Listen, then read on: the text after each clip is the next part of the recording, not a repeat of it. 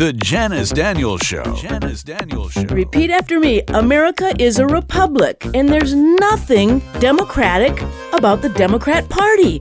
Let's get our words right, people. She's tough. What part of shall not infringe don't you legislators understand? Read the Constitution, read the Bill of Rights, read the stupid so called laws that you guys sign your names to. Your focus is shameful. She's smart. And besides, what have you legislators done that gives you power over us? Trick the people into electing you? Swearing an oath that you don't seem to understand or follow? She's tenacious. I say bring the Electoral College to the county level for all national elections so Michigan isn't governed by sanctuary jurisdictions like Wayne and Washtenaw counties. She's sassy. Michigan has a big problem. We have too many people who exhibit seditious behavior in elected office, and that needs to change. I'm hoping against hope we can change the change. Let's talk about some of this stuff on the Janice Daniels Show. This could be fun. And now, your host, Janice Daniels. The thought occurred to me just last evening that the American government, from top to bottom, inside and out, might simply be sock puppets for the global media conglomerate that is attempting to run this country. Now, President Trump and his inner circle are excluded. God bless you, President Trump. And you know, these young men and women who were watching destroy our cities today are the civilian army that's being groomed to be more powerful than the actual military. We all heard that before. We were told this was going to happen. Now, I believe that we're about 100 years behind the eight ball, but that doesn't mean we cannot get our country back. We just have to, have to properly educate the American people, one person at a time, one website at a time, one Facebook or Twitter post at a time, or millions of all of those things at a time. Now, there's an interesting blog post on the American Thinker that uh, speaks to just this situation. Uh, it's called Obama's Civilian Army. It was the students all along. Take your children out of government run schools. Now, this uh, article Obama's civilian army. It was the students all along. Was written by a man named Alan Bergstein. It was March of 2018, and and, and he wrote this article after the students that protested the um, Parkland shootings took place. And then afterwards, the students tried desperately to take care of our, take get, to get rid of our Second Amendment, that is our set in stone right to keep and bear arms. Take a look at that article and never, ever give up your guns. Now, uh, if you can't write down the information that I'm going to share with you today, you can always go back to anchor.fm.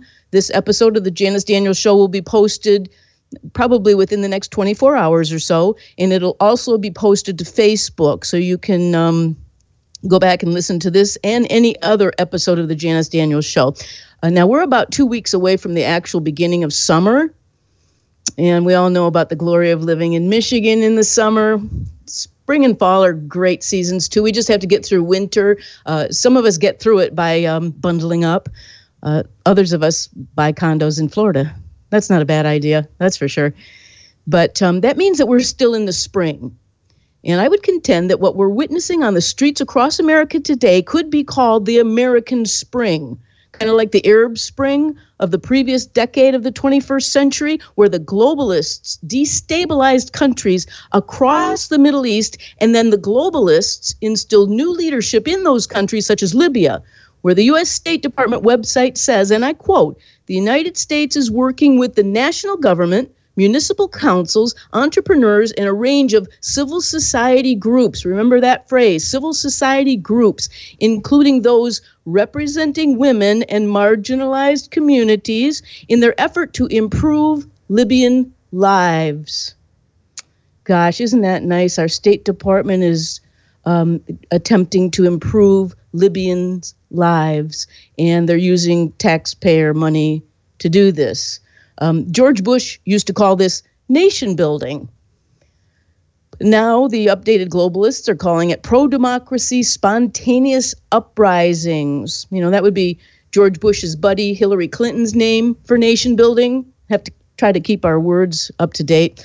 So, George Bush calls it nation, nation building. Hillary Clinton calls it pro democracy spontaneous uprisings. And I call it worldwide destabilization.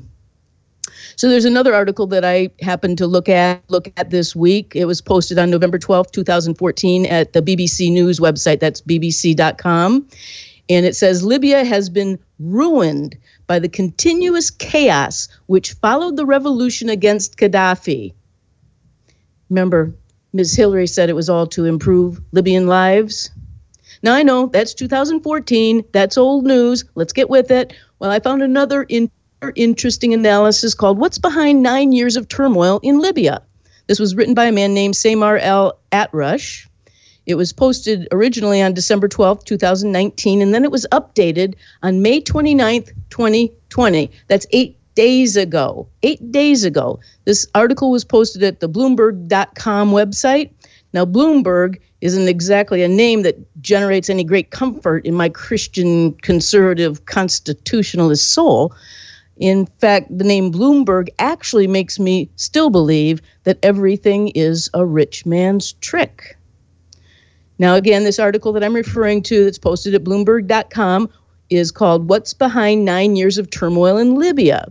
And it begins with these observations, and I quote Since the 2011 NATO backed revolt in Libya that ended 42 years of rule by strongman Muammar Gaddafi, the oil rich North African country has been in perpetual turmoil.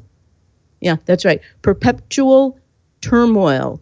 It goes on to say the latest phase began in April of 2019 when military commander Khalifa Haftar and his forces marched on the capital, Tripoli, determined to unseat the internationally backed government located there.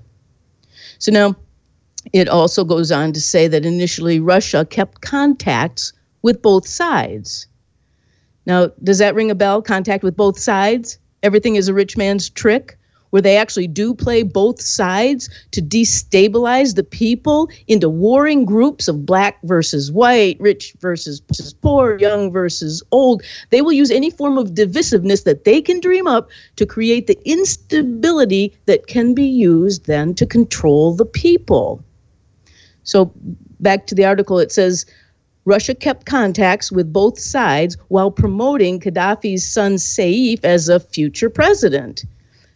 By September, however, Russia shifted to flat out support for Haftar, that military commander, despite its misgivings about a figure who had connections with the CIA during a 20 year stay in the U.S. Isn't that interesting? Talk about Russian collusion. Uh, the article goes on to say that Libya sits on top of Africa's largest oil reserves. And until January, output had stabilized at more than a million barrels a day, still well below the 1.6 million barrels a day produced prior to the 2011 uprising that was considered to be part of the Arab Spring. Well, here we are in June of the year 2020, and I say welcome to the American Spring. Now, there was another article that I happened to spot on BBC.com that was posted in October of 2019. Now, October of 2019, wow, that was the month and, year that the Johns Hopkins University and Bill and Melinda Gates Foundation conducted Event 201. We talked about that before. That was the dry run pandemic exercise that preceded the real life pandemic exercise called COVID 19 by only two months. And unfortunately, the American populace has proven itself to be compliant and complicit in this unconstitutional power grab. But it's all a rich man's trick. So there's another article that I saw posted by Jeremy Bowen, who's BBC's Middle East editor, called Is a New Arab Spring Unfolding in the Middle East? It says the uprisings of 2011 did not bring the freedom longed for by the people who demonstrated against tyrannical leaders. Those people who demonstrated against the tyrannical leaders might be called those useful idiots. I don't mean to disparage anyone, but I don't like being used. I don't like people being used to harm them their own selves or their form of government. So it goes on to say the consequences of the upheaval are still being felt. And among those are wars in Syria, Yemen, and Libya, and a much tougher police state in Egypt.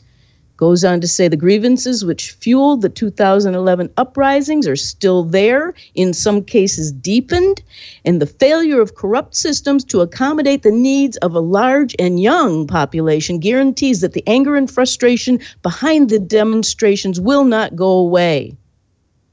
Again, the Arab Spring of 2011 that brought riots to the streets of Tunisia, Egypt, and Bahrain that I think sort of mirrors the Arab Spring of 2020 with riots in our street, also brought outright civil war to Libya, Syria, and Yemen, according to a History.com website that or article that I that I read. So truly, truly, I'm praying and hoping and pleading that civil war does not come to America, but only we the people can prevent that with coordinated efforts. We have to take control of the levers of power, and we have to restore our American Republic using our fabulous founding documents.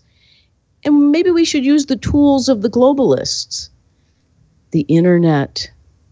Of course, now, before we can actually fix things, we have to know who our enemies are and, and, and in what capacity and what tools are they using to destabilize America. Of course, one of the tools that the globalists against America are using are those useful street thug idiots that have wrongly named themselves Antifa, which is supposed to be anti fascist. But we know that they are totally fascist in their behaviors. So I'd like to rename them just FA, you know, like take the anti right out of their name, call them FA. And I say, FA you, FA. You rioters need to understand that the globalist leadership doesn't give a hoot about your lives, our lives, no matter what our color. And it's not that I want to focus on these street thugs. I'd rather talk about what might be called the intelligentsia of the movement. And that's not even the leadership, which I'll identify as George Soros, Bill and Melinda Gates, Bill and Hillary Clinton, Barack and Michelle Obama, those are just a just a few of the leadership crowd. Now, I don't even think that Joe Biden is in any one of those three groups. He's certainly not a useful street thug idiot, and he's certainly not part of the intelligentsia, and he isn't exactly in the leadership circle. But he's the perfect person to continue the transformation from independent sovereign nations to what the globalists are calling leadership by the internet. Leadership by the Internet. Now, does the name Alec Rushnievsky, Rushnievsky ring a bell? No, probably not. This is a family, I, I guess, originally from Kiev, Ukraine. They've Americanized their name and changed it to Ross. So, Alec Ross, does that name, name ring a bell? Now, if you've done your due diligence and have watched, studied, and researched the background information provided by Glenn Beck in his series called The Democrats Hydra, you might know something about Alec Ross and Civil Society 2.0. And then you might understand why I think this is such an important topic for discussion. Another recommendation of mine turn off your TVs. Cancel your cable subscription. Do not let them destroy your inner strength do not let them pervert your view of reality. You should listen to the Janice Daniels Show. You should listen to WAAM Talk 1600, buy a subscription to Blaze TV, join an organization like the Guardians of the Constitution or Michigan Conservative Union. Advertise on WAAM. Support the advertisers on WAAM. Buy product from them. There's a on the WAAM Radio website waamradio.com. There's an entire list of advertisers that support this station. It's important that we work together to support the causes that we know are on the side of good. Now back to Alec Ross. He's got a website, alecross.com, and he calls himself a best-selling author and entrepreneur working at the, at the intersection of geopolitics, markets, and technology. He also mentions that he's a board partner at Amplo. That's a global venture capital firm. Now, this global venture capital firm named Amplo also has another board partner, Susan Rice. She added that role to her resume last year. So now Susan Rice and Alec Ross are both board partners at Amplo. These people really get around, but they're the same people. They make it sound like there's millions of them, but there aren't. It's a cabal, and we need to identify them. Now, you you remember Susan Rice, of course. She was Hussein Obama's national security advisor and one of his ambassadors to the UN. Well, she's been in the news lately. On May 15th, she said that she would definitely say yes if Uncle Joe Biden asked her to be his running mate. Can you contemplate that? I would suggest you shouldn't even bother because there's nothing we can do about the globalists against America's choice for Biden's running mate. Now, I wouldn't be at all surprised if it does turn out to be Susan Rice. But of course, she has a little bit of baggage that she's going to have to contend with. Of course, the media will cover for her, but there's an article published at thefederalist.com. It was posted just the other day, April 29th, 2020, and it's entitled Christopher Steele testifies that Hillary Clinton and Susan Rice knew about the anti Trump research. Now, that's more commonly known the Steele dossier. And that not only led to the fake Russian collusion hoax, but it also set the stage for what I call the perversion of the midterm elections of 2018, that, in my humble opinion, again, I'll say they should be decertified in their entirety because that was an election that installed countless enemies of the United States into power positions across this country, including the sanctuary jurisdiction enabling the election of our own disgraceful so called governor, Gretchen Whitmer, who should be impeached by our feckless, cowardly Republican House majority but of course, the globalist media wouldn't allow that. And they'd use the leadership of the internet to destroy any Republican who values principle over power. Similar to how they're destroying our military strength right before our very eyes. Now, I think President Trump and his inner circle need our support now more than ever and, and the Republicans who claim to love God and love the American founding documents and love the American people need to start helping us at whatever cost, at whatever personal price they have to pay. Use that income that we are giving you month after month after month anywhere from $6,000 to $10,000 a month are going into each and every elected official's coffers at our, our expense. Use some of that money to create blogs, to get on the bully pulpit, to use the, the, the television, the internet, Facebook, however you can, help us fight this enemy of America.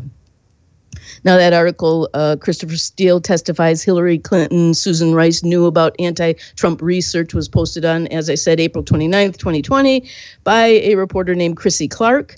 And she says on March 17th and 18th of 2020, Christopher Steele testified in a British court where he revealed that both 2016 Democratic presidential nominee Hillary Clinton and former National Security Advisor Susan Rice knew about his anti Trump dossier research. So it seems to me uh, that uh, Christopher Steele might be trying to save his own skin by ratting on a couple of rats. Now, I don't know how to reach him, but that might be a, a, a good idea to try to find him. He might be helpful in our um, efforts to expose the enemy. But I wonder why this little bit of spicy information hasn't really been broadcast widely in the United States. But do I really wonder why? No. Turn off your television. Listen to the Janice Daniels show. Listen to WAAM Talk 1600. Purchase subscription to Blaze TV. Purchase product from the WAAM Talk 1600 advertisers. They're all listed on the waamradio.com website. You got to discern and dig deep to find the light and see the truth. And the truth shall set us free. God promised that to us. So now, I think this is all just more interesting stuff that's happening on the left side of the big media conglomerate, while the right side of the big media conglomerate is fomenting revolution in our states. Again, I call this the American Spring, kind of reminiscent of the Arab Spring.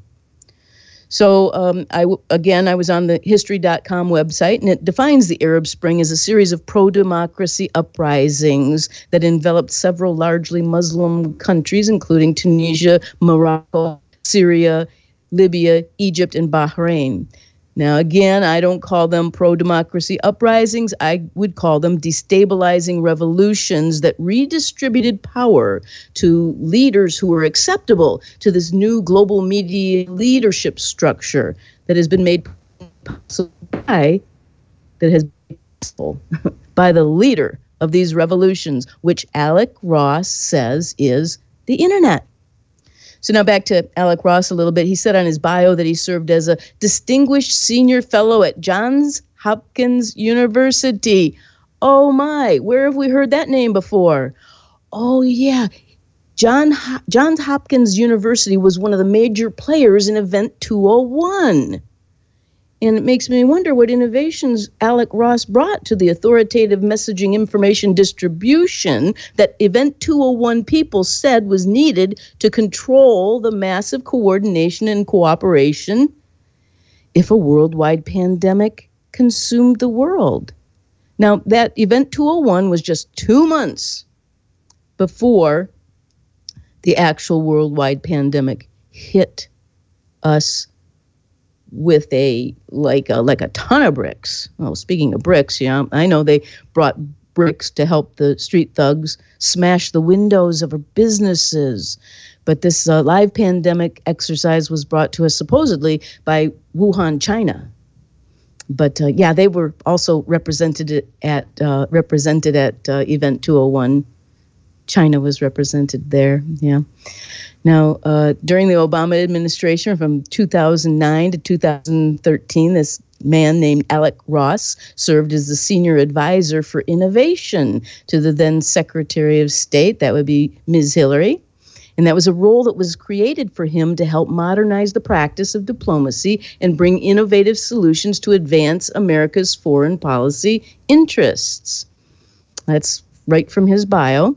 And I, again, wonder how many innovative solutions Alec Ross brought to the Arab Spring of 2011, right in the middle of his tenure at the State Department. Can you see where all this is going? The guardians of the Constitution, that's you and me, we need to find ways to overload the internet with liberty messaging we need our liberty messaging to be increased. We need to defend the Constitution. We need to save our American Republic. We need to re educate our children. You know, those millennials, they desperately need our help. They desperately need our help.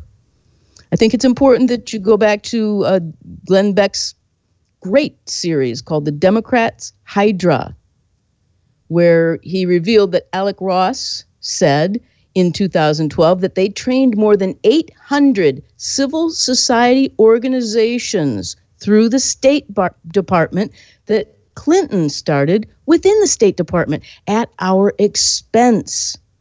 Now, I also heard Alec Ross say another time that they installed people into the State Department so deeply that the policies and plans of Hillary Clinton would live long after she's gone.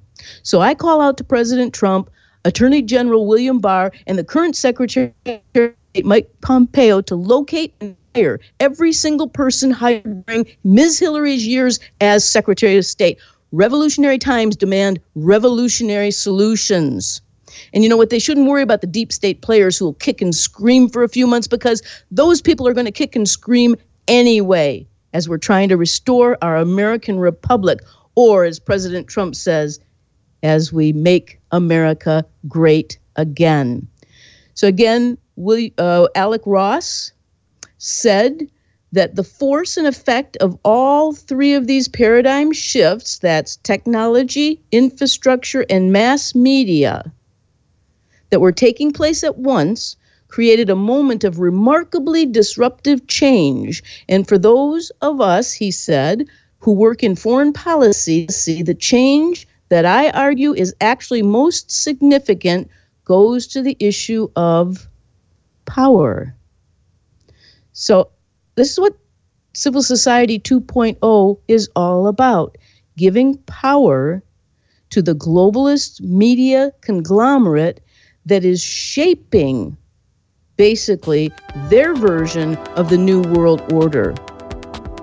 We need a version of the New World Order called American Republicanism. That is the model that we should use throughout the world.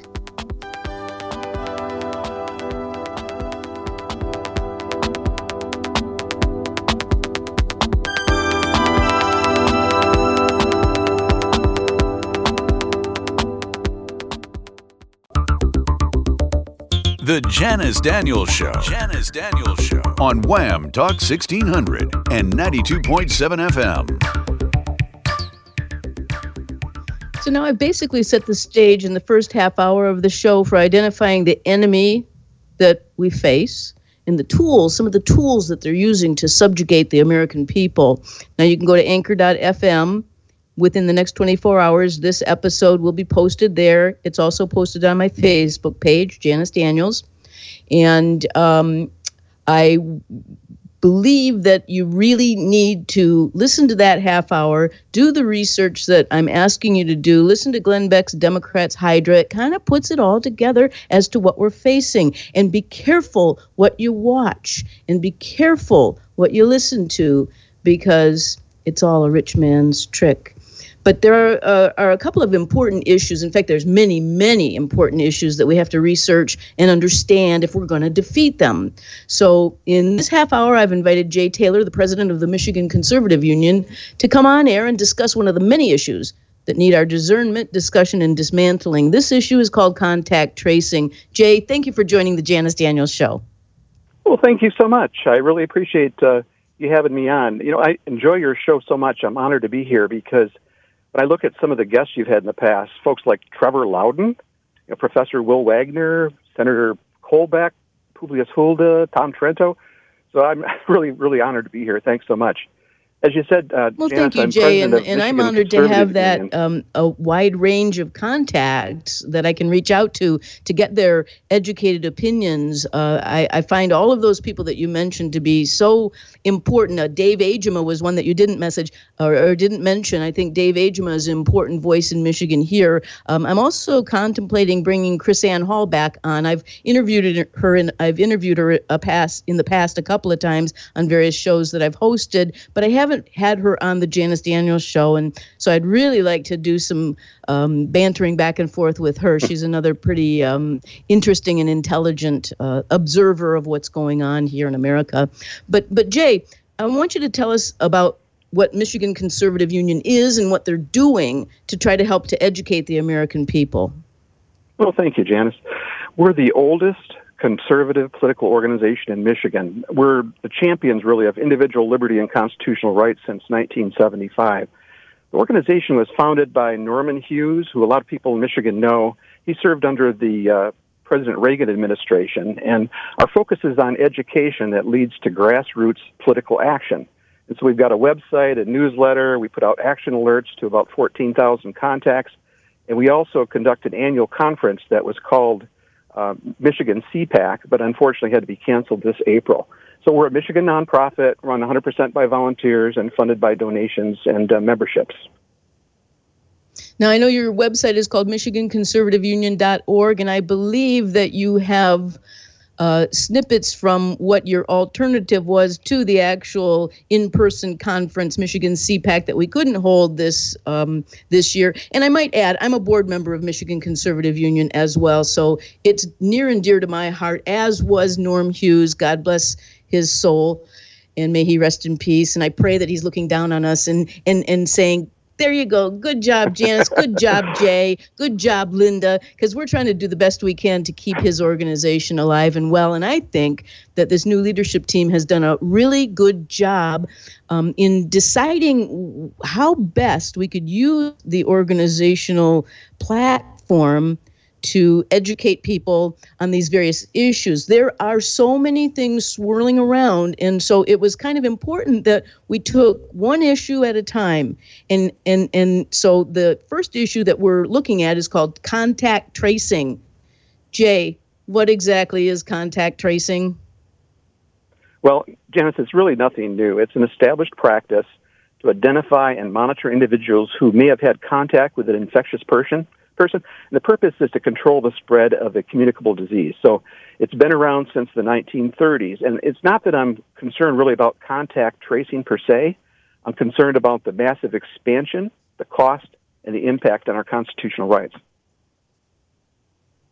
Well, I am worried about contact tracing and whether or not it's been on the so-called books uh, for since the 30s. Uh, our governments have been usurping their limitations on authority for even longer than that. And it, has accelerated in this uh, century to the point where um, they are taking these tools that they ser- serendipitously gave to themselves by mm-hmm. writing these laws that the people didn't really follow and don't really understand.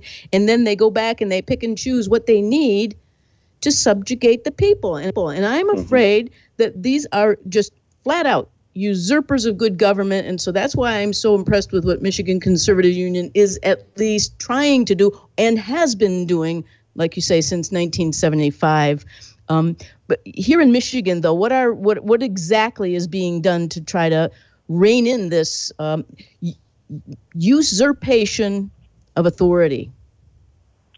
Well, actually, not much. We've contacted some of the Michigan legislature uh, members to help sponsor a bill to try to rein some of this stuff in. But so far, there are no takers. Uh, there may be a draft coming, but uh, at this point, there's not a whole lot coming. Like I said, my, my concern is around massive expansion, cost, and impact on our constitutional rights. Some people don't really understand what this involves. And of course, the exact steps in contact tracing will vary by you know state by state. But in its most basic form, you know, people doing the tracing receive a list of people who have been confirmed to have a disease and then go about finding others who may have been exposed by them so that they can be tested. And that way they can spread, uh, stop the spread of the disease. So it sounds so good so far. But the problem in Michigan is that Governor Whitmer and her health director, Dr. Khaldun, they've not really told us what their plan is for testing, contact tracing, or surveillance. Yet contracts were issued last month to set up the management oversight and technology. They've already trained 3,500 volunteers, and the governor has said she's going to hire at least 1,300 full time people to work on this, likely many more after that. So, you know, why hasn't Whitmer published or discussed the training? I'm very concerned based on the training that's been given to tracers in other states like California that's been circulating on the internet. Uh, this is a very, very concerning issue. Yeah, it is very concerning uh, uh to me from the constitutional standpoint that I like to look at things from, uh, I don't see where governments were ri- originally given the authority to busybody into our health and safety. Uh, health and safety are best left to the individuals, from my perspective, and governments are instituted to protect our rights to life, liberty, and the pursuit of happiness, not mm-hmm. to crush us with this boogeyman kind of scenario. We have had diseases since the beginning of time, since the fall exactly. of man, since Adam and Eve. So, like, why all of a sudden in 2020 is this accelerated government mm. usurpation going on? And I think I think it's because they have found that the people can be manipulated so willingly because they have the power of the new leadership tool called the internet. Mm-hmm. Well, we also saw. The, now I know that uh, they're they're they're also going to use our mobile phones to track us, and that's exactly what it is, tracking us. Now, and and you know, you might say it's because uh, we want to be alerted about possible exposure to COVID nineteen, but you know, COVID nineteen. That's one of many, many diseases, and mm-hmm. and and then they're going to give themselves the right to quarantine us? Is that part of the program? Well, that's what we don't know. And you're exactly right. We don't know if the uh, mobile phones are going to be used or not. We do know that the University of Michigan um, Science, uh, Health and Science Department has constructed a web based application that, um, according to the Michigan.gov website, businesses will be uh, deciding whether they're going to use it or force their employees to use this website. So people will have to put in daily information about their health, symptoms that they have, and the application will actually track uh, who you've been in contact with in, within your company. So if someone uh, comes down as being infected at some point, they can go back 14 days and see who you've been near and all that kind of thing so that they can reach out to those people. So it's very, very intrusive. There's actually eight things that I'm very, very concerned so, about. I'm sorry, what did you say? Uh, there are actually eight issues that I'm very concerned about. Could I take a minute to go over those briefly? Oh, please. So, the first thing is that I'm concerned about the testing, tracing, and surveillance processes because they haven't been defined. I'm going to be much more comfortable once I know what they're going to do, how it's going to work, who's involved, that sort of thing. So we just don't know what's going to happen at this point. Second is around data uh, data sharing. Now, as an executive in General Motors, uh, I've retired now, but I was formerly responsible for auditing all the information systems, and I can tell you that no system is really totally secure. And beyond that, the uh, the massive sharing of data among so many other users. You know, they're talking about connecting hospitals, clinics, physicians, contact tracers, nursing homes, and so many others. Actually, having access in some states to your uh, personal medical records eh, from your doctor. And are they going to put in the right controls? We don't even know uh, what they're planning to do, how they're going to protect it, whether or not they're going to even be able to tell if it's been hacked. So these are very serious questions around the data. And then third, I'm concerned about the potential for forced vaccinations. We see people like Alan Dershowitz at the national level saying in an interview that the federal government has the power to plunge a needle into your arm and that forced vaccinations are constitutional. I think that's bullcrap, but here's a, you know, a lawyer that's saying this kind of thing. Fourth, are we going to have forced testing? Am I going to be required to take a test if I don't want one? What kind of circumstances are, is that force going to come uh, to happen? Fifth, forced monitoring. What about these employees that don't want to submit personal information just to come to work every day? What about uh, requiring people to wear devices that monitor bodily functions like temperature and movements and things? What about the uh, the cell phone, like you were talking about, this, the mobile phone showing where you are and who you've been near? And then sixth, having to demonstrate that your health is good before you can travel or enter into a building.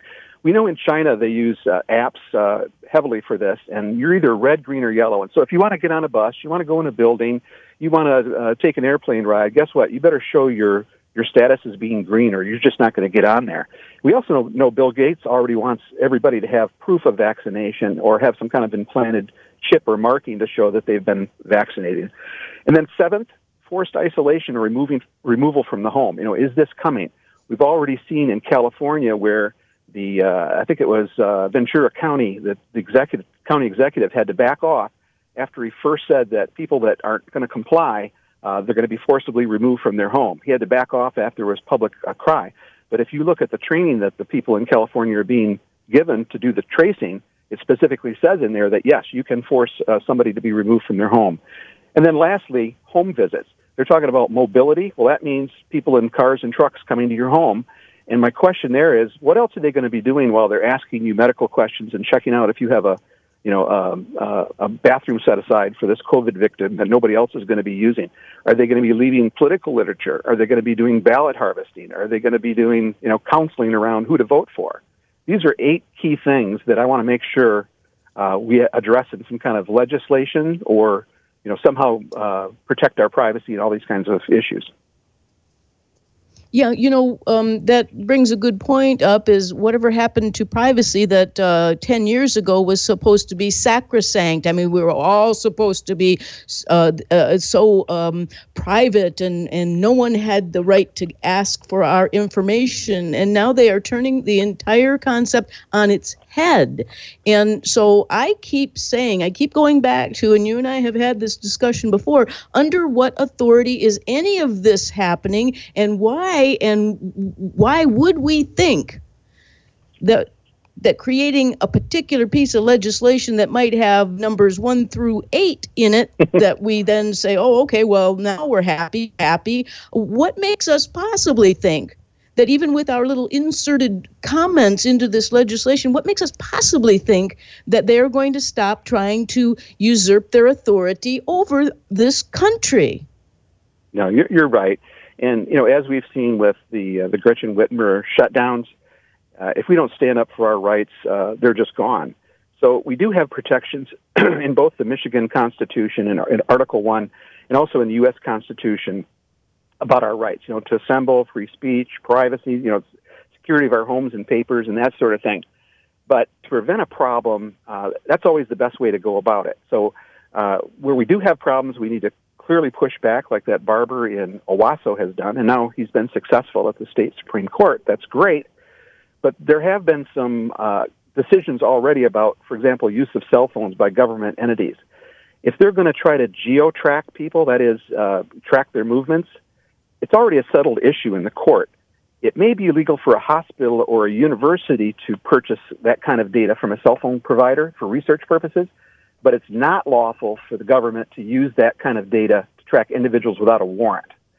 Also, there was a, a ruling, uh, Carpenter versus the United States in the U.S. Supreme Court, that said that a government entity must have a warrant to use cell phone data to track somebody, you know, to geotrack them, uh, even when it comes from a third party. Again, the the laws or the rights might be there, but we need to make sure we stand up when we see violations of it. And I think it would be very helpful to yeah, have some true. some guiding legislation in Michigan. That is true. I know, Jay, you must be equally as concerned as I am with the reaction of the American public to this um, uh, manufactured scare. I don't know viruses. I know that we get sick every year with a flu virus, but all of a sudden they were able to take this one particular strain of a virus and create a worldwide clampdown on people's mm-hmm. rights. Uh, and, yeah. and, and we see it in the people who are still driving around in their own individual cars with a mask on their face. Yes. It's I mean, funny. I went to a gas station yesterday, and uh, the, it says wear a mask. You must wear a mask. Well, I walked in this in the in the little store, and I said I'm don't have a mask. I don't want to wear a mask. And he said, well, go ahead. So he let me shop. Then another person that works at this at, at this little gas station store saw me, and she went and complained to the guy behind the uh, counter. And and and that's the scenario that we're setting up. Is we've got people who are willing to snitch on or um, castigate people who don't want to wear a mask, and that's all part of this um, this army that they're building. These contact tracers. These people legitimately think that they're doing a good service, when in fact they are crushing their own liberties. They are destroying the lives of their future generations, and I am so concerned about the millennials. And actually, there's a there's a there's a um, a generation that needs to be um, reached more than even the millennials, and that is Gen X. Those those are the mm-hmm. people that are between the baby boomers and the millennials. Those people need to be reached to be able to help them understand what we are about to lose in America if we don't stop this kind of usurpation on our rights. Um, does the Michigan Conservative Union have a, a good outreach mechanism for the next generation? No, I, I would say that uh, that's an area that probably needs improvement. The people that have attended our conferences, the, the a lot of the membership are people that have been steeped into, you know, uh, politics and you know concerned about what's happening in America for some time. Uh, the youth uh, goes. I think that there's an opportunity here because the millennials are ones uh, with this particular type of virus don't seem to be impacted as much, and so we're getting a lot of signals that they they don't buy the whole nine yards about how infectious this is, and you know that if they do get it, uh, that there's going to have health consequences. And I think there are a lot of the ones that are just ignoring uh, Governor Whitmer and her her uh, shutdowns and that kind of thing. I just drove by a beach a few minutes ago, and you wouldn't believe this has been like this for the last probably two weeks. Kids out there having a good time. You know, they're not wearing masks and things like that. And so I think that they don't believe what they're seeing and there is a real good opportunity for us to bring them into the movement, uh, talking about those kinds of things. But to this point, uh, I think, like I said, it's an area that needs improvement. Yeah, my brother is going around talking to people about this, um, what he is calling the Democrat communist overreach. And people seem to um, accept that and want to listen to him and and and and, he, and he's really giving them good information. And i think that he's like one of the vanguards of doing what we the people need to do. And that is rather than sitting uh, self quarantined in our homes get out on the streets and start talking to people. One person at a time, one website at a time, one Facebook post at a time, like I said earlier, or a million of those posts and messages and um, outreaches to people that uh, we might be a little uncomfortable to begin with, but it is a very good idea that we get the people on board to understand that this truly is a government overreach. And quite frankly, we're up against a very powerful enemy called what I say the global media conglomerate that is actually, I think, running this country. Uh, you know, uh, you and I have both tried to contact and work with legislators for a long time now, and we were of the um, heady belief that back in 2009, the Tea Party was going to be able to work with these people and we were going to be able to take back our liberties because the legislatures wanted to work with us. And we found out differently because the legislators seem more interested in keeping their cushy positions with their $6,000 a month salary than helping we, the people. And I'm talking about people who I, I admire and I have supported. Uh, and I don't know if I want to name names, but I know you're working with some people that are, we would think, are on our side, and yet they aren't doing anything to stop this. Well, yeah, I would say that there's things going on behind the scenes. But what happens, uh, for example, a draft bill that uh, uh, Michigan Conservative Union provided some bullet points for the contents of that bill. And, uh, you know, it has to go into a legislative analysis group and they have to come up with the wording and there's a lot of back and forth. So there are some things going on. It's probably going to take some time. But my advice would be follow the money. When you look at all of the uh, corruption around money, let me, let me just take a minute and let people know where the money is coming from this, uh, for this contact tracing in Michigan. So Michigan and Detroit so far, they've been using existing health department funding uh, for the contact tracing. but then about six weeks ago, the Michigan legislature appropriated millions of dollars uh, for COVID related spending. so uh, it may cover this, but it covers a lot of other areas as well. And then the Michigan Health and Human Services recently awarded $315 million to Michigan for this, for, for testing, contact tracing, and surveillance. $315 million. And then beyond that, I know in your show last week you mentioned the um, the bill at the federal level, the U.S. House of Representatives, Bill H.R. 6666, that provides $100 billion to the states for contact tracing. Now, it hasn't passed the Senate yet, and maybe it'll die if we're lucky, but oh my God, look at the money involved in all this. So when you talk about uh, the uh, politicians being on board, they just love to have this money. I know. And now you're saying also that our Michigan legislature also allocated money to uh, Governor Whitmer in her efforts to contact trace because I thought this was just money that came from the CDC from on high. No, what I was referring to was I was believe it was early March.